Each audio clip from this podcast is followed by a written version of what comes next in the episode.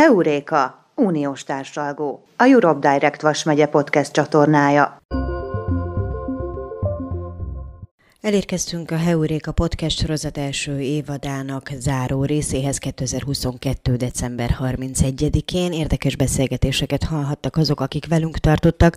Többek közt körbejártuk az Erasmus Plus mobilitásban résztvevői tapasztalatokat, méghozzá első kézből bemutatkozott az Európai Bizottság Magyarországi képviselete, az Európai Dokumentációs Központról is sokat hallhattak, illetve a Vas működő Eurodeskről is. Ezen kívül a Europe Direct Vas irodájának programjairól januárban és az év közben is beszámoltunk, mert hogy rengeteg programmal próbálják felhívni az Európai Unióra és a kapcsolódó rendezvényekre a figyelmet a kollégák.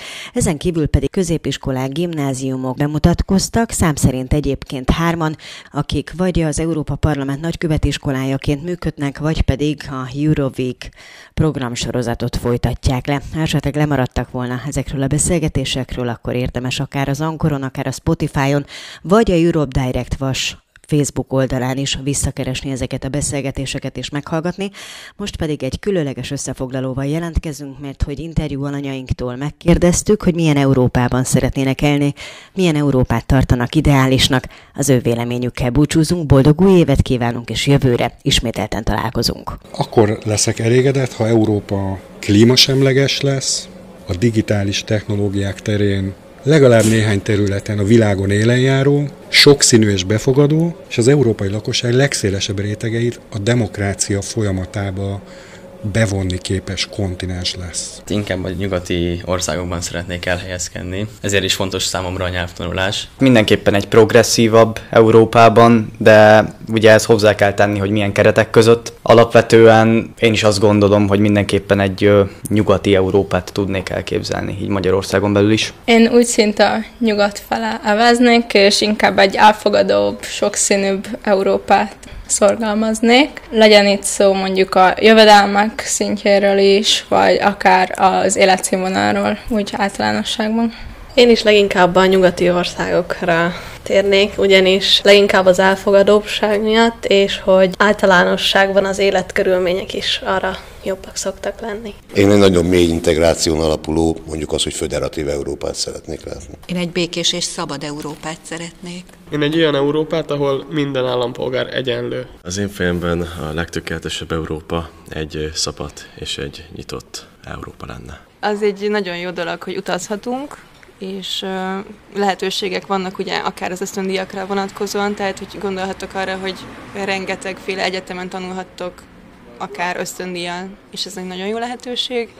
Számomra egy tökéletes Európa azt jelenteni, hogy minden egyes tagállam polgárai ugyanolyan bánásmódban részesülnének, és emellett a háborúk megelőzése és megfékezése érdekében is sokkal többet tennének.